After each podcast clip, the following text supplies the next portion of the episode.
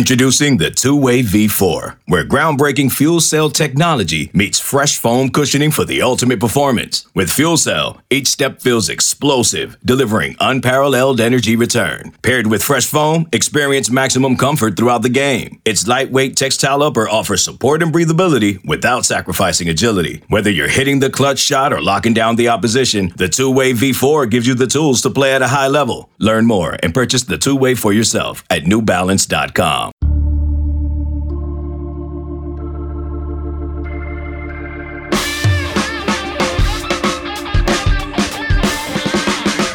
It is Wednesday, July 27th, and you were listening to another edition of the five minute morning episode here on the 24 7 Sports Football Recruiting Podcast. I am Blair Angulo, joined by national recruiting analyst, the director of recruiting for 24 7 Sports, Mr. Steve Wiltfong. And Steve, the recruiting period has reopened. We are past another dead period, and there's a big name out there that is making a lot of noise. That would be quarterback Austin Novosad, the longtime Baylor commit who continues to draw attention from a number of college programs programs. What's the latest on the Elite 11 finalist? Yeah, Blair, good morning. And I talked about Austin Novosad some on Wiltfong's Whip Around on Tuesday's edition. So you can get that and a lot of other recruiting information there on the 24 7 Sports YouTube platform. Hit that like button. But the Dripping Springs, Texas standout is at Notre Dame on Tuesday. And Notre Dame is trying to make a late charge for the longtime Baylor commit. Novosad has been in the fold for Baylor since December. The jewel of a class that ranks number 14 nationally, coming off a Big 12 championship and New Year's Six Bowl victory. I still think Baylor is the one to beat for Austin Novosad. Now, Blair, there was a time where I thought he was close to flipping to Ohio State, so this recruitment could still remain fluid. And he's at Notre Dame on Tuesday. Notre Dame is the last program to offer him a scholarship. He got offered on July 11th by the, by the Irish, and since he was offered, uh, talking to his family,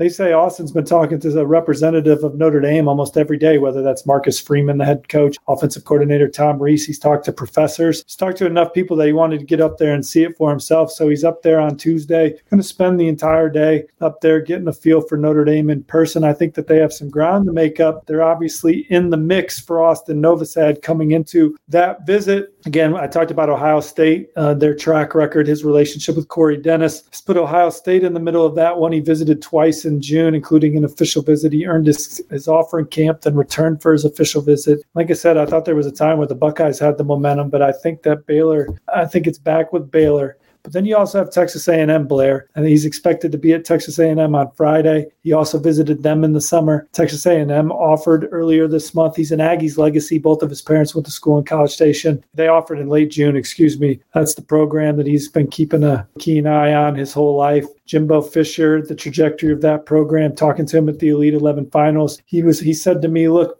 if I were to go to Texas A&M, by the time I was ready to be the starting quarterback there, have some terrific pieces around me. So I, I think that A&M is an intriguing one to keep an eye on as well. He's going to be at Baylor on Saturday, and then we'll see after that visit if he decides to shut down the process or if he needs more time it, it's really interesting that you mentioned Ohio State, you mentioned Notre Dame, two programs right now that have high caliber commitments in the 2024 class. Dylan Raiola, the number one prospect in the 24 class, committed to the Ohio State Buckeyes. You got CJ Carr, who committed to Notre Dame in the 24 class as well. It seems like both of those schools want to be able to stagger recruits at the quarterback position, and they're making a push here. Do you envision both of them making a charge to try to land a quarterback in this 2023 group? Absolutely. They both are definitely going to try and land a quarterback in this class. And if Ohio State doesn't land Austin Novosad, maybe it's Brock Glenn. If Notre Dame doesn't flip Austin Novosad, maybe they try and flip Kenny Minchey, who we saw at the Elite 11 finals, who's committed to Pitt. Now, that doesn't mean I'm putting Kenny Minchey on flip watch. I'm just talking about who Notre Dame could take a swing at. I think Notre Dame has to take a quarterback, in my opinion. I don't think that their room, they, they need to continue adding as many talented people to that room as possible until they get the caliber of player in that room consistently year in and year out to take that next step as a program. This Notre Dame, they've made the college football playoff two of the last four years. But this, it's a program that under Brian Kelly that had so much success. They've won 10 games five years in a row, I think. You know, Ian Book just got drafted, but putting Ian Book up against, you know, Bryce Young and Trevor Lawrence and CJ Stroud. And, you know, if you're Notre Dame, you're trying to get your CJ Stroud, you're trying to get your first round caliber guy. Uh, and maybe Tyler Buchner will develop into that. He's a, he's a young guy, but I think they need to load up behind him. They got Steve Angeli in the last class, uh, and they certainly need one in this class. And then they got CJ Carr coming, who's got a ton of ability. And then for Ohio State, that depth chart could get pretty thin real quick. I'm not saying it's going to. I'm not. That's not a prediction, but you got to prepare for it, right? CJ Stroud, we're expecting this to be his last year. Then you're going into a quarterback competition with Kyle McCord and Devin Brown.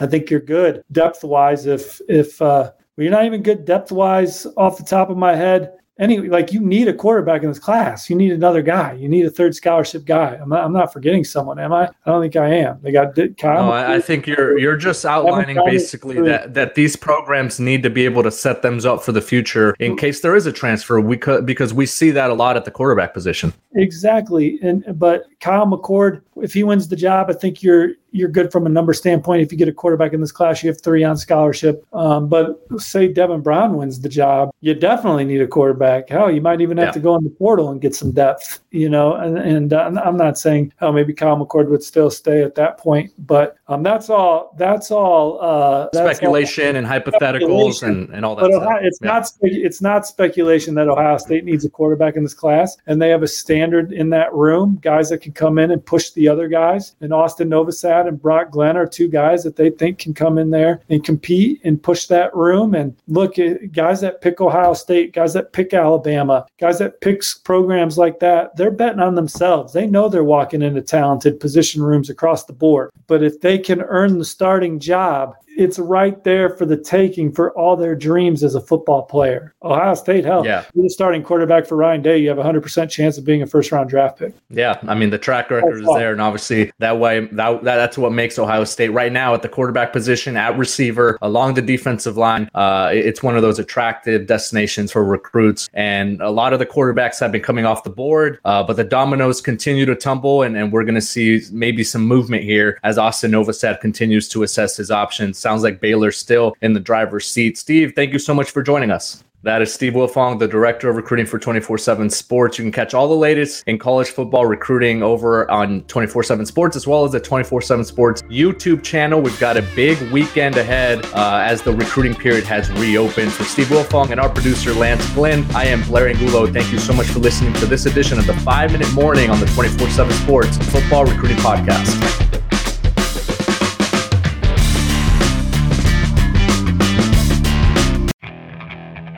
Okay, picture this. It's Friday afternoon when a thought hits you.